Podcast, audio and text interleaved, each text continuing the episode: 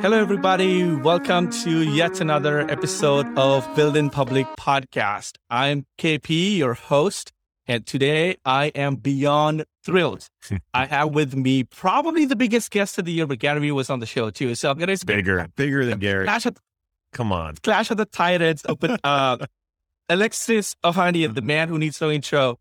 Thank you for being on the show. Thank you for having me happy to finally make this happen. I incorporated 776 on September 1st of last year, so 2020. Uh, it's my daughter's birthday, coincidentally. Oh, and oh, not so coincidentally, Caitlin, my partner, well, did that. Right, of course. So, right. so it, you know, it's been just over a year and since founding my latest and last endeavor, this venture capital firm. And I've just been very, very, very, very, very focused and head down on building. That first year is so important in a business. And so whether it's mm-hmm. been building the team or building the software like Cerebro or just making good investments and helping those companies, I've just really, I've Heismaned almost all press, unless it was specifically to help launch a portfolio company. I just Heismaned everything. And I'm finally coming out of my shell now one year in to start to talk a little bit about what we built. I, I also don't like talking about the things that I haven't done yet. I would mm-hmm. much rather do them and then maybe reflect on the sort of the things learned from doing as opposed to just big sky talking because talking but doesn't do what's, it. What's been interesting about this journey, even though you say you've been kind of quiet, like kind of, you know, well, not right. I've, I've been not doing interviews quiet. Oh, I'm yes. still tweeting yes. my face off. Yes. And I think that's awesome. And then there's, there's an arc that you make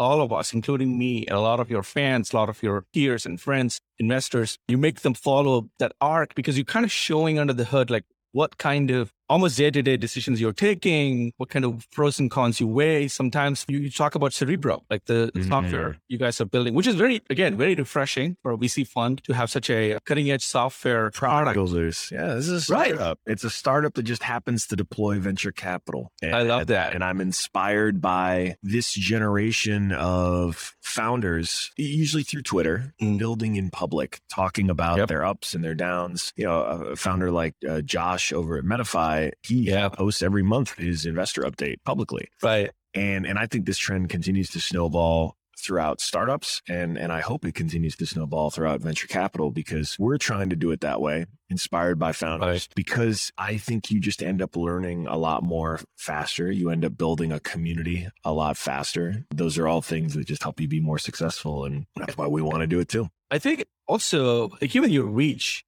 right it's unprecedented with Twitter right? Like the countries, the rooms that you've never go into or you would never be able to travel to personally, you can reach that audience through Twitter, through content. It's wild. And you do such a great job at this. I uh, thanks. I have I've got some for sure. uh, but I also I don't know. I probably should think more before I tweet. That's my secret is I don't think before I tweet. I just go. But I really I want I'm at a point in my life where I am only more motivated than ever, partially thanks to becoming a father. And I want to be, I realize actually, even broadly, we at 776 want to be building this way because we are so impatient. We want to see change. We want to build the change. And then we want to do it in a way where we share the ups and the downs, the mistakes and the successes so that others can build faster too. And there is, I think, a silver lining to this horrific pandemic, which is it's motivated a lot of people to look at their lives in the last couple of years and just say, you know what? I got to do something else. I got to but there are big problems that need to get solved. There's this, you know, we've had, I've, I've invested in more uh, what I would call repeat founders that in the last year than I have in the last 10 years. And wow. founders who had started a startup specifically. So they'd started a company, they had gotten acquired or shut down, you know, acquired, maybe for a modest outcome, or shut the company down and joined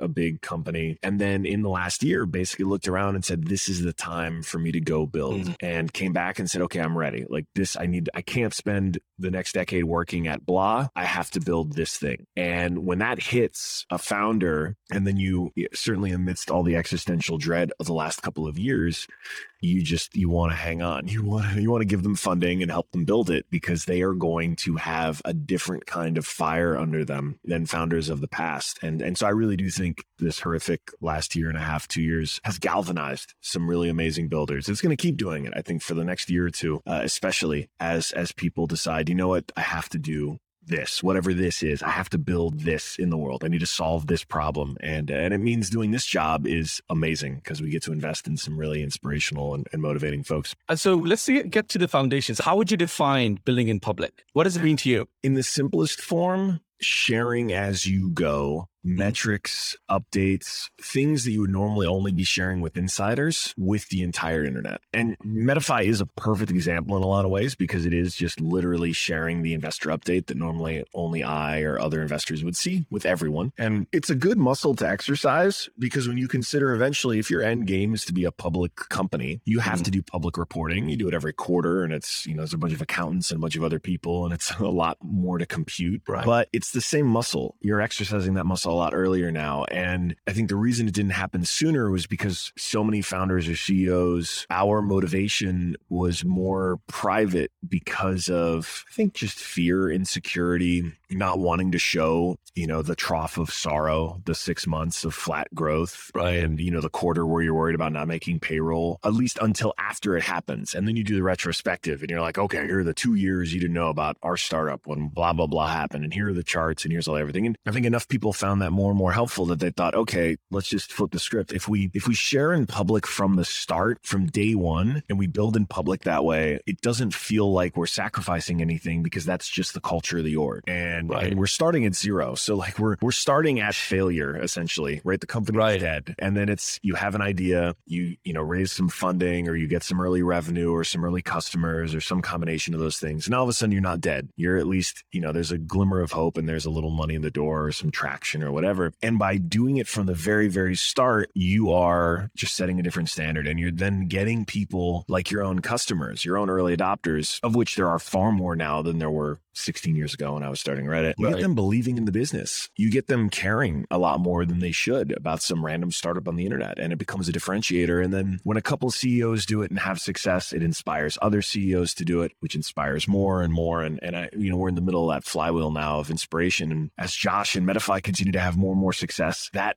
alone is going to inspire more to want to do the same. I think one thing that's unique when I see founders like Josh share both not just the upside, but also the red, the flat part of the graphs and charts mm-hmm. is this healthy sense of detachment from the outcome and just believing in the process, right? Because that's that's what it's signaling. Like, okay, we had a yeah. we tried four things in Q3, three worked, one didn't work, but wait until Q4. Here's what we're gonna still try. And so that kind of vulnerability is so magnetic, right? Mm. And and so how should investors see this? And I'm curious as, you know, your peers, investors, you know, people who are fund managers and people who are looking at founders who are on the fence of building in public and like, okay, should they encourage them? Should they, should they say, all right, don't share everything? Like how, what's the conversation that you typically have with your peers? You know, I mean, this is something I think I should be doing a lot more of candidly. I think so many founders wrap, I mean, myself included, we wrap ourselves so tightly in the identity of our companies and we're so married to that success and failure and it's hard to separate it. And even as investors now, a lot of the coaching that we do with our founders is to help them deal with and sort of separate themselves from the successes or failures of their company every month because they're inevitable and mm. we face them in our own way. And I candidly, I wish I could be a lot more public. Part of what holds a venture fund back is if you are technically fundraising, you can't be doing things that could be construed as solicitation. Right. And and so generally so then the lawyer advice is just don't talk at all about anything. And I look, there's good. I think there's, I understand the reason why those rules exist, but the trend lines continue to move towards more transparency, more candor. And I think they're going to evolve. But for founders in particular, our mindset is how do we support you? We invest at the earliest possible stage, often when there's no team, like even no product, just an idea. And how do we then support those founders as much as possible? And, and part of it is in the work that we do to help them, everything from introductions to workshops to just brainstorming sessions to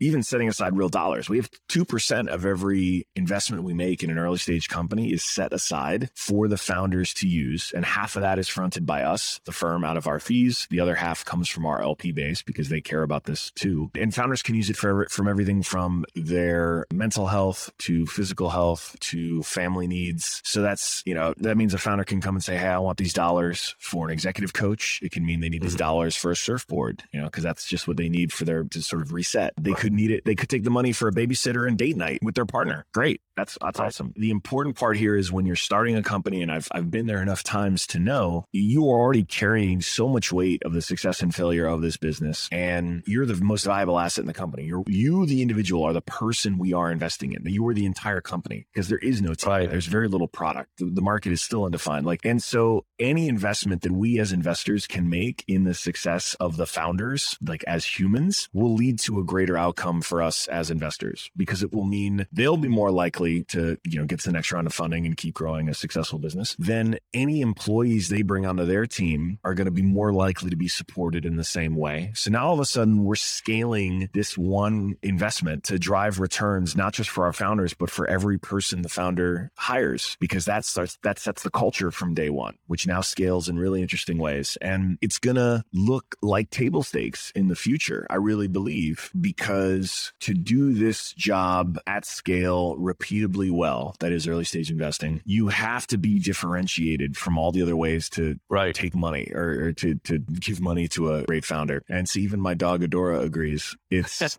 going to be, I hope it's going to get replicated by other firms and then we'll have to just try harder to come up with some other way to differentiate. But it, I think it's going to be pretty apparent over the next five years how important this is because we'll, we'll have we'll have founders who took advantage of the program in you know at pre-seed or seed that are then the founders of multi-billion dollar companies. And you know they're going to tweet one day hey, yeah, they really mattered.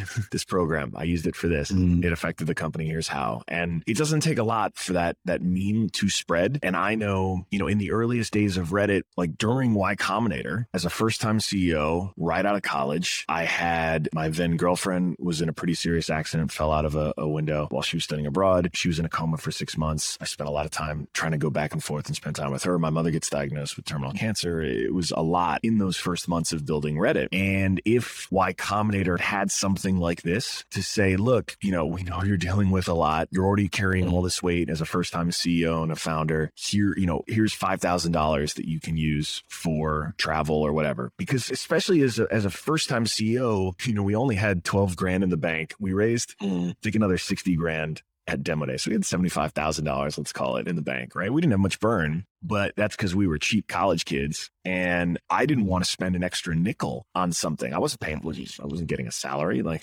right. money for that. So obviously founders are much better capitalized now 16 years later, but still a great CEO is always looking to extend runway, especially in those early years as much as possible. And I don't want them sacrificing to the point where they're hurting, like really damaging themselves. And I would rather folks who can afford it, investors like us, you know, help pick up the tab. You know, I think there's also a bit of a stigma stigma around asking for help if you're a founder. Mm, yeah. Right. That's and That's because you're supposed to know the answers. You're supposed to figure it out. You're supposed to be invincible, like stoic and all that. And I think as you said, going forward, we will see founders being vulnerable and open and honest that, hey, man, this is a stressful job, right? Like this is, like, it's not as sexy as you saw in the movie, uh, mm. Mark Zuckerberg's uh, social network or something. It's there, the heights are super high and the lows are super low. And yeah. I, I do need some help. And I think we're seeing a wave of founders open to executive coaching, just therapy, just mental like coaching and then you know apps like calm and headspace right mm-hmm. i think it's a good sign it's definitely gotten better and it's just there there's still a lot more to be done. And i even see this for ourselves. Only one year in we're already workshopping ways in the new year to make sure founders take more advantage of this this program. Even we saw the same thing at reddit. Caitlin my partner at 776 had built a very similar program for folks at reddit so they could tap into this. This helped us fight burnout improve retention, et cetera. And like anything, you actually end up having to spend a lot more time than you realize just reminding people the program exists, coercing them mm-hmm. to do it, even when they're not founders, even if they're just mm-hmm. employees at, at, a startup. So breaking the stigma is important. And then even beyond that, just making sure it's in front of folks and they know they can take advantage of it is a big deal. And I do think, I think you're absolutely right. The culture around this has changed so much in 16 years. And I, I think the momentum just continues to work in our favor. So another theme that emerges from blending these two topics of being vulnerable, being honest, and being transparent, and also building in public and storytelling is this theme of consistency and being um, just just telling a story over and over again. Mm-hmm. And I think one, I'm curious how you feel about this because you know a lot of your tweets are repetitive, Alexis. I'm sorry, I'm just kidding. because when you say the right thing, people assume that the world will pause, stop, take notice, yeah. and then no, nothing change habits. No one cares No one cares. It's- Hardest thing right? to learn as a first time founder. I What is it like to go on, go on? I mean, I think unpack that because I think even even Mm-hmm. your stage where you are as a fund manager or as a founder or as a VC, whoever Mhm. identity, you just have to keep repeating the right things over and over. But I think that's another thing about building in public where people think that it's just a one time, like, all right, one thread, boom, it's over. No, um, Like, no, be prepared it's- to do it 50 times a year. it's very repetitive. And I think that's something I still have to remind myself of. So, as a CEO for the first time, you learn pretty quickly that you have to repeat things. I forget there's a rule, it's like a dozen times for it to stick. Yeah. And most of us, or at least I'll say for me in particular, I just assume like, oh, I hear something. If I hear something once, I remember it the first time. Like, why can't people, why does it take people 12 times? The reality is it takes everyone, including me, everyone, the takes a good dozen times repeat stuff. So as a CEO, especially as the team starts to grow, you feel there's this weird groundhog day feeling because you are repeating yourself multiple times throughout the day. Like you'll find yourself saying the same thing at all hands that you keep saying because you just need to say it that many times to get people to really remember and have it stick. And it doesn't matter how high performing the team is, still the same issue. And so That's, and that's yeah, the company. It's- yeah, imagine the That's a controlled environment where you know there's only 300 people in this They're- room. Like, and they're paid, and they're paid to listen to you. paid to listen. Yes, and and as a leader, you you learn pretty quickly that like no, that actually doesn't matter, and you still have to beat yourself a ton. And so now, as you're saying, you take it out to the global zeitgeist, and yeah, I knock out a tweet, and I'm like, man, that was a good tweet. I feel so good about that tweet. And you know, best case scenario. I mean, I like absolute best case scenario. I I was actually sneakily launching this webcam company, so that tweet had five million impressions, and that was a, a solid tweet, right? But there were still so many people, in- including Yeah. I'm sure some of those five million impressions in quotes that have no recollection of this tweet, didn't even see the tweet. Like, no, like the the reality is, even the most viral tweets that purportedly have millions of people seeing them actually are ignored slash forgotten slash whatever you want to call it never even seen in the first place and so then take a typical tweet that just goes off into the ether and what's wild is even if every single one of those people saw it and processed it you'd still be reaching just a fraction which is why Right. I've had to get in this habit of the same kind of repetition. And, you know, I do feel bad for the few people who have decided to like no, get notified on every single tweet that I put out there. I Right, feel the really bell bad icon. for you. Yeah. If you've, if you Right. clicked the bell icon on me, I'm sorry because you're probably like, God damn it, dude. I know about Web3. I get why you're excited about it in a viable community. Like, please stop. But that's such a tiny percentage. And it's just, it's a very humbling thing every time I have to remind myself how few people actually care what I have to say. And so I, I remind myself of that often. So a lot of a lot of early stage founders come to me and then they're like, KP, I tweeted about my company, my startup, or I did the thread, or I had Mm, four viral tweets in a month. Nobody cares. I'm Nobody like, yeah, nobody will care. That's Yeah. the point. You know, Only your mom. to earn it. only Right. your mom is going to it care. will take it take years to to enter the zeitgeist and be relevant. And my other thing too, Yeah. I think you know this very well. Like great products don't sell themselves. It's another popular meme, Mhm. right? People think Yeah. when I build like if I build this, they will come or something, some Version of that. Yeah. You know how many touch points it took for me to switch from Zoom to Riverside? How I know the guys. Like I know Dude. them. I told you the- straight the- up, I'm doing this interview as long as you get on Riverside. That's what it took.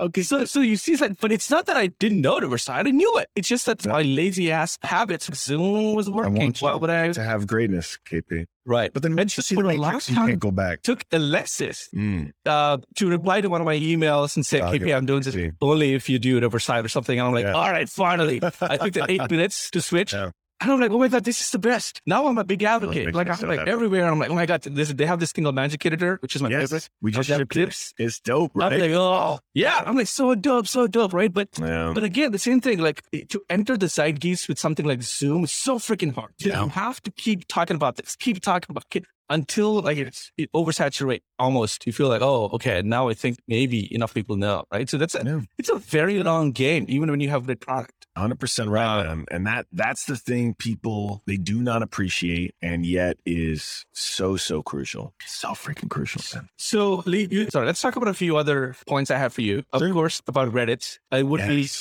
be remiss if I miss asking you Reddit journey question. I'm sure you've answered this millions of times, but I'm going to throw a curveball. Like, I'm going to say, what do you regret about not doing enough while you were at Reddit in the early days? Mm. I mean, so this was from 2005 to 2010. And then I came back in 2014 and then left Right. for good, I guess last year, really. But the the first go around, I really I like it, you have to also remember the context. 2005, no one is starting a startup. It was just a very different landscape. Facebook was still in colleges. Twitter didn't exist. Mhm. Nothing else, and social media did not exist as a phrase. Digg The iPhone was a not around. competition. I this don't was think- four or five years before the iPhone. Yeah. So we built a desktop based website to let people share links and had some nifty things we could do in Ajax to make like I designed these cute little up and down arrows and karma score and awards and all this stuff to incentivize people to get them to want to comment and, and post and, and it would appear in real time, which was a pretty unique thing. And you know, you didn't have to wait for the page to reload. So like this was a weird this this was like we're kind of playing with really brand new tools Mm. to do something kind of nifty that was just a remix of forums, which have been around for as long as the internet's been around. And that really, like, there's probably, look, there are lots of micro decisions I would have done differently. And like I said, as a first time CEO, I just, there were so many things I didn't know. And I didn't know that I didn't know. And even Y Combinator, this was their first batch. So Paul Graham Yes. had no idea what he Actually, most most people don't know this. You were part of the mm-hmm. first ever. very first back. Combinator. Yeah. And and so it was very, I mean, it was intimate. I think there were only 10 or 11 companies. We would meet at this little house that Paul owned in the suburbs of Cambridge, Massachusetts. We meet once a week on Tuesdays for dinner, and there'd be a guest speaker, but the guest speaker was like one of Paul's friends. It wasn't like the founders of Airbnb. It was just like, here's Paul's friend. He's a lawyer. He'll answer your questions about corporate law. Like it was amateur hour. Like it, and and by Paul and Jessica's own admission, they had no idea what they were doing, but they had the right instinct and they clearly got it very right. But there weren't. I didn't have folks I could talk to about you know the acquisition offer I had gotten from Condé Nast, and all I knew was, hey, they want to buy this company for ten million dollars. This is for sixteen months worth of work, more money than my family will make their entire working lives, and I, I felt like I'd be a jackass for not taking it, and you know at that point had only raised seventy two thousand dollars and no salaries. No, I mean, I, I, this is so much of what motivated me to become an investor was realizing if I had someone who had some more experience, had some more savviness, who could sit me down and how I could just talk to candidly, at least I, what I would have told my younger self is like, dude, if it's working this well, take that acquisition offer and go raise money and then you can Mhm. hire people and then you can actually pay yourself a salary and then like this these are good things that are happening to you. It's still early like there's no shame in just raising money and and going on it further. And even something that Ren, that is elementary advice. That's not even advice. No one would have even needed to give that advice in 2021 because it is so obvious because 16 Obvious. years later there's so much more awareness. Startups are you know it's it's it, it's it's ubiquitous. There's youtube videos. There's all this stuff. There's so much more knowledge and so much less ignorance for that kind of thing. And so in many ways a lot of my bad decisions or less good decisions were rooted in an ignorance that i can't regret because it was a product of the time. Certainly plenty of things i could have done differently but no regrets about it. And it was really the second time around coming back to reddit in 2014 to help lead the turnaround as executive chairman and you know ultimately that, that's how i met and hired caitlin and lizzie who came and, Mm. and joined me to start 776 going through it with them being in the trenches of that turnaround was very formative i feel like that's where i actually learned how to lead how to manage how to deal with the ups and downs of hiring and firing and, and all of that and and actually scale a business from Mm. nearly zero revenue to let's just say a lot more and uh, you know multi-billion dollar valuations and really get to see people on the team who were just excellent. And then really understanding the value of building teams geared towards excellence, building and Mhm. aligning folks around a vision and around relentless execution and the stuff that just really makes companies amazing. because you can get a lot of high performing people together to achieve something in a pretty short order of time that is is remarkable. It's exhilarating. It's and and I feel like I have the best job now because I get to help founders and CEOs much smarter than me, much better than me do these things and I get 60% of the upside of satisfaction, but only like 1% of the downside. because when the when the days are bad, like I feel bad because I'm a re- like reasonably empathetic person, but I don't actually like I it's Doesn't the way founder would. yeah, as a Yeah. founder, as a CEO, like you, you lose Yeah. sleep over it. It weighs on you this existential dread, and even when things are going well, because you just don't know what could happen next quarter. And that's a very interesting thing that when people ask, do you prefer, do you ever want to go back to being a founder or CEO of a startup? And I'm like, absolutely not. And one of the reasons why is founding a venture capital firm, you actually know exactly the existential dread part is gone, a big part of it, which is you know, because of how these funds work, you know how much you have in fees at the start of every Right. year because it's Right. a fixed amount that is a percentage of the total Right. fund size. So you know exactly how many dollars you're going to have on January 1, and your goal is to basically get as close to zero as possible by the end of the year for salaries, for all the other stuff that makes the business run. But then you know January 1st of the next year how much money is in the door. So as long as you can budget properly for four quarters, you're never like you there's you there's no existential dread of oh there's no like oh well what if we don't hit our numbers? Mhm. What if we make this trade-off and it doesn't, you know, we we want to accelerate growth but it doesn't pay off? Like that doesn't exist anymore because as long as you can handle some basic budgeting, you know things are going to be fine. Everyone's getting paid every month. You're good. And it's such a subtle but huge, huge distinction that I can't unsee it. I can't go back. This is why I want to do it for the rest of my life. And then it also just makes me appreciate all the folks who actually have to sleep with that every single night because I remember it, but I don't, it's, I'm not living it. theme that you touched on is I think Mhm. why I personally believe great founders or even just founders make make for better investors because that empathy sure. is unbelievable. Is is is unmatched. Um, for sure. And and the next best thing, if not a founder, is at least a builder or an operator or or someone Okay. who's had experience creating something. You could have you could have created an online community, you could have created a web app, you could have created a white paper, but the folks who are going to be most valued on the cap tables of the future, the not too distant future, are the builders or the creators or the ones who actually have practical experience actually doing the things, not just deploying capital. Whereas traditionally the investor class, all of this venture capital, all of finance, right? These are folks who have spent their entire working lives usually just learning about how to move money or analyze. And that could not be more undervalued in nearly Today. startups. Now there's so there's a couple of fintech startups like, okay, you can make the case, but by and large, it is it is so undervalued and what is so overvalued is real practical experience and operating ability. And that's that's the thing that founders are gravitating towards. And I don't blame them. Right. So Web three. What would Alexis do Mhm. if you were in this era as this? I mean, as in like I'm not talking as if you were like from the time travels, but I mean like Future. The, the 23 year old Alexis Yeah. just discovered Web three, wants to start something like Reddit. Yep. What's the playbook? That's a good question. I'd probably ship some MVP that lets you connect via wallet. And I mean, the forum, like at the end of the day, the the underlying technology. I mean, Reddit is is we open sourced it years ago. Like the the sauce is around the community. And what's Yeah. so powerful about Web three is that you finally align community incentives properly because you can reward people who are early and right about participating in in the right communities early. And 2005 Alexis, I had to create upvotes and downvotes and karma scores and these daily awards just to kind of gamify the experience. Again, 2005, this was a fairly novel concept. Okay, trust me. Before Foursquare and Gowalla and all, like this was a way to get people to care about internet points that were utterly hmm. meaningless outside of Yeah. Reddit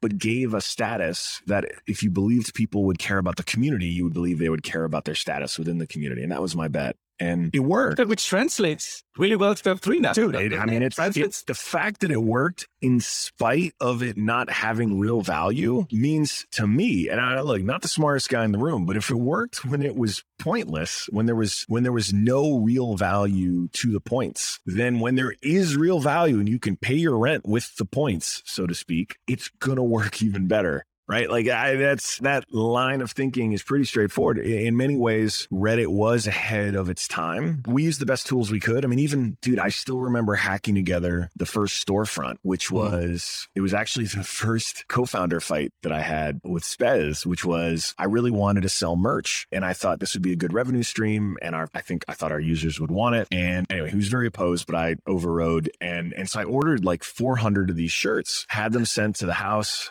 to our little apartment apartment. And then I put this storefront up and hacked it together because there was no Stripe and there was no Shopify. So I hacked together some HTML and some PayPal again, in 2005 and made this janky checkout, took some photos, posted it up, sold out in a day. And I went to the post office the next day with two garbage bags over my back, like Santa, with these uh, mailers that I had personally hand stuffed, stuffed and signed the cards and mailed out these t-shirts and mailed them out. And in that moment, I saw, okay, in 2005, a few, like a 400 random people on the internet cared enough about this little alien that I drew while I was bored in marketing class to give us money in exchange for wearing it on their torso. And that's a huge, huge gift from Testament. huge, Yeah. right? And the fact that it had worked that early on was so encouraging and so motivating. So then, you know, when I see profile pics, right? What is wearing something on our torso digitally is basically what? It's our profile picture, right? Uh, Right. Short of, I know eventually, okay, metaverse, blah, blah, blah. But for all intents and purposes, the ubiquitous metaverse right now lives in profile pictures. Eventually, you know, as this, I won't get into all that. But at the end of the day, we're seeing the same signals that we saw back then, except the tools are so much more valuable because if you bought one of those shirts, I still have one of them somewhere in storage. Maybe you could make a few bucks off of it on eBay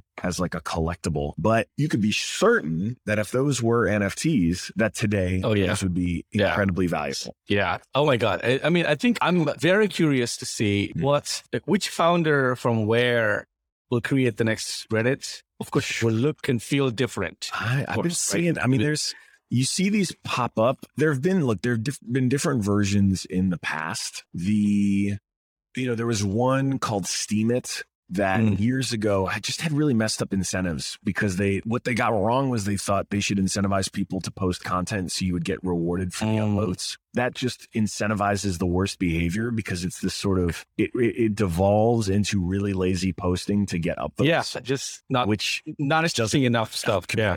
It's not about community at that point. It's about let me just post something lots of people are going to like so I can make some money. So they misalign the It has to feel, it has to align to the karma points though, somehow. I think what you had going with the karma points is so apt. And because now if you think about it, right, like it's, mm-hmm. the karma points are not just about spamming the four, you know, Right. Like, you have to earn them and think- somebody has to give you the gold. Like it's, it's mm-hmm. so cool. Like the, the core mechanics. Well, I'll tell you, it was almost not by accident. Proof. And Yeah, yeah, I- I, you know, I, I was inspired by so many different games that I played growing up. Like even the leaderboards, right? That's just classic old school arcade leaderboards. Yeah. The awards in your trophy case are based off of uh, GoldenEye because at the end of GoldenEye Deathmatch on the N64, you know, it's four people playing usually. Only one could win, so the other three would get Mm. these little awards that would be like most cowardly, and and it was a way to create a conversation piece even for the worst Yeah. players who would never ever win anything. They still got to talk about like, oh, that's BS, or or the you know, like Right. whatever. Like, the, and I realized, okay, that's that's a fun dynamic. Once karma scores got pretty high, and it didn't take that long. You know, after a few months, people are getting tens of thousands or hundred thousand karma points. Someone shows up and sees that the leaders have a hundred thousand. They're like demoralized from the start because they they just think, Mm. I'm never gonna catch up. Like, Never going to be that guy. Yeah.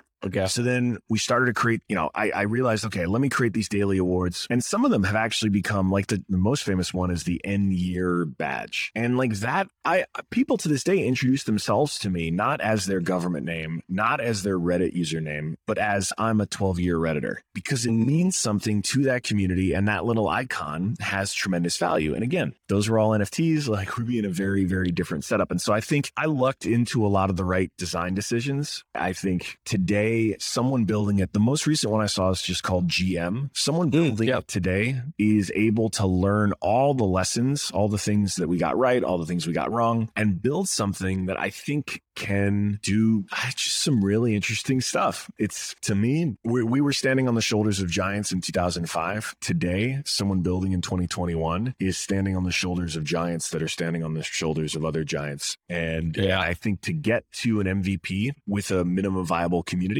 is going to Community? Yeah. so much faster. Like Yeah. 2005, I had to convince people, like most people who I pitched Reddit to, were in disbelief that the average person would spend a majority of their day posting on the internet. Again, in 2005, the typical response I heard was there is no way I or anyone is going to spend most of their day posting on the internet or reading stuff from other random people on the internet. That was that was the mindset in 2005 of most everyone I pitched Reddit to. Obviously, today, it'd be hard to imagine anyone not spending the vast majority of their day Right. creating or consuming content online by other strangers for other strangers, all that. But now everyone understands this. The technology is ubiquitous. The cultural tendencies are already there. And yes, you know, crypto awareness is not yet mainstream. You still got to figure out how to set up a wallet. You still have to, you know, sync and, and sort of get onboarded. But that's going to get solved. That's a UI UX Yeah. problem in the next year or two that's going to get solved. Yeah, I think it's yeah, it's about a year or two away for Yeah. super mass adoption. I want to jump topics to the business dad. Sure. One business. Oh my god, you you've been a great example, and I mean this sincerely. You've been a great, great example, a personality, someone I look up to for years, of course, but especially since 2021 April when my son was Mhm. born, and it, it really hit me what you were trying to say all these years, you know. And I really, like, really had to figure out a way to still be ambitious and do all the things I want to do. You know, from a career Mhm. perspective, I wanted to start a podcast, wanted to be an operator and on deck and all that stuff. It comes with all these responsibilities, but also be insanely present and empathetic towards the needs of this infant, you know, who has, is very needy, as you know. Dude, it gets better. It gets better. I want to, I really want to unpack this with you, Alexis, Sure. because again, not a lot of people are talking about this. And I think uh, this podcast hopefully can be an avenue where, you know, you share why being this hashtag business dad means Mm. something to you, why you consistently, again, one of those things where you talk about consistently, why? Why am I so annoying about this? It's because I finally, becoming a dad, I finally understood, I finally understood what I was going to care about for the rest of my life. And it's a humbling thing when you've been spending your entire life. Like I've, I was, I was a pretty ambitious kid too. And so like I would, I mean, Be hanging out with my guys. These are still my closest friends to this day. I, I'll be playing Age of Empires with them tonight on Discord. Like we would be hanging out and I would, I don't know, we'd all be taking, I'd be waiting to take turns to play, I don't know, TIE Fighter. And while I'd be waiting, I would just be thinking about something that I wanted to be working on or something that was going on in my Quake 2 clan or my EverQuest guild. Or like I was always thinking about or scheming something, not always business related, but like Mm-hmm. creation or building or doing, or back then it was just like websites. But I always had that mindset. And I spent all of my adult life, I spent like 15 years of my adult life trying really hard to build a great career doing what I loved and being as successful as possible at it. And then you become a dad and realize within an instant that all doesn't matter in the same way. And I still care just as much. I am, like I said, I think I'm actually more ambitious now than I was before becoming a father, but I have something else competing for that ambition, which is what makes me more ambitious because I know that I have this other force in my life that I really care deeply about, which is my family and, and specifically my child. And and when that transformation happens, and I, I think once I started, basically I got into a club that I didn't know there existed because I started talking to friends of mine who were already dads, who were, you know, wildly successful in their own industries, entertainment, sports, business, tech, whatever, didn't matter. And once I unlocked, once I showed them my dad card, it unlocked this side of our conversations that went to a very different place because it's all of a sudden all these people who I admired and respected for the work that they did and the greatness they had and achieved in other industries, all of a sudden started talking about how much this this part of their lives meant to them too. Mm-hmm. And it wasn't something they would have shared with me before because it's kind of obnoxious to talk about it with people not also dads because it's like, okay, asshole, I get it. You love your kid, whatever. But once you get into the club, and then once you realize there are lots of other just very ambitious people who also have a similar kind of drive to what they aspire to be as dads and struggle with it and all the other stuff, it unlocks something else that is really exciting. And it's something that historically we've buried as a Yes. as a culture you know, if you think of mass media, it's usually the Homer Simpson dad. It's usually the married with children dad. It's it's the Right. either like totally checked out dad or the like Don Draper, like my career is everything, and I really do not Right. care at all what happens with the kids. And it's Right. it was those paradigms, which, yeah, for sure, there's truth in that. But the thing that I found time and time again is the advice I hear from from guys who are older than me, especially when they're granddads, wildly successful. Doesn't matter what industry, whether again politics, business, sport, does not matter. They continue to reflect upon and impress upon me how important this time is to build a foundational relationship with a child who someone this goes viral every year when you see the amount of time you end up spending with your kids and you realize the amount of hours like I, I gotta we gotta pull this chart up for the show notes. But you see the amount of time you get to spend, and then you, you actually get to see the amount of time you spend with your parents as well, and you start to understand them a little Yeah. better because you have actually a really narrow window, Window. where you know the first three four years of your kid's life you're going to see them all the time because they're not going to school yet, and then as soon as they start going to school, you're spending less hours with them in the day, and actually you're kind of relieved. Spoiler because you don't have to spend all this time with them. But before long, they're 18. And all of a sudden, the time spent with them basically plummets. And then for the rest of their lives and the rest of your lives, you're seeing them, what, a couple times? Holidays. The holidays? Yeah. And as sort of traditional society here in the States plays out, you have such a tiny window. When you look over the course of your life, you know, if you reframe the amount of hours that you get to spend with your son over what will hopefully be a long and prosperous life, this window is actually tiny. It's Mhm. tiny. And the thing that you find, no matter how much wealth you amass, you still can't buy more time. I mean, okay, you could argue maybe with some life extension stuff, but that is the scarce resource everyone cares about most. And if you, if, so if you know time is finite and no amount of money can change that, no amount of success can change it, no amount of fame can change it, okay. And then you know that you have this thing that you care deeply about that is your actual legacy, you know, that is the thing that's carrying on your hopes, your dreams, your ambitions, you know, generations worth of those hopes and dreams and ambitions. And you know that the window you have to impress upon them and spend time with them is that small. Like, Mm. yeah, you want to maximize it. And yeah, it's going to suck because you're going to have to make trade-offs. And I feel like it's a Trade-off. pendulum. It's a pendulum that swings, man. There are times when I feel like I'm doing a great job as a dad and a husband. There are times when I feel like I'm doing a terrible job as a dad and a husband. There are times I feel like I'm doing a great job as a, a founder and a CEO. There's times when I feel like I'm doing a terrible job. It is, it's endless. It's an endless pendulum where you just try to keep an equilibrium as best you can. And sometimes it goes out of whack and it swings back and that's life. But there are so few dads talking about this. Yes. And at the same time, you have an unfair burden placed on women here in society that said, okay, every one of them is going to get asked, you know, how do you balance it, career and family and blah, blah, blah. And you, you, you know, everyone's going to make their own choice of where they want that pendulum to live. But the more that we can unlock dads normalizing this and talking about this, the better.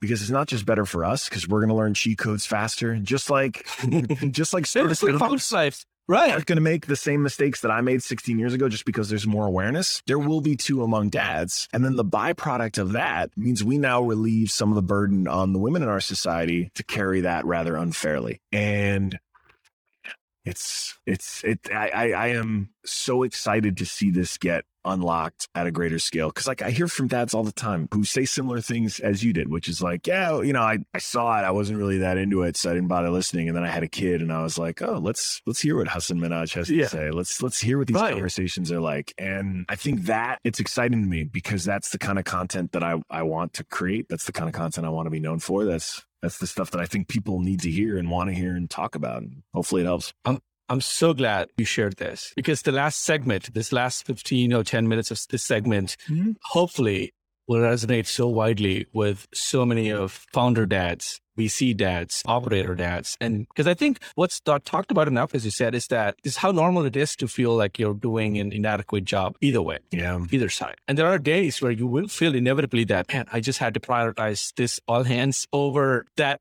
ice cream meeting or whatever. And Yeah. you just have to live with it. And that's okay.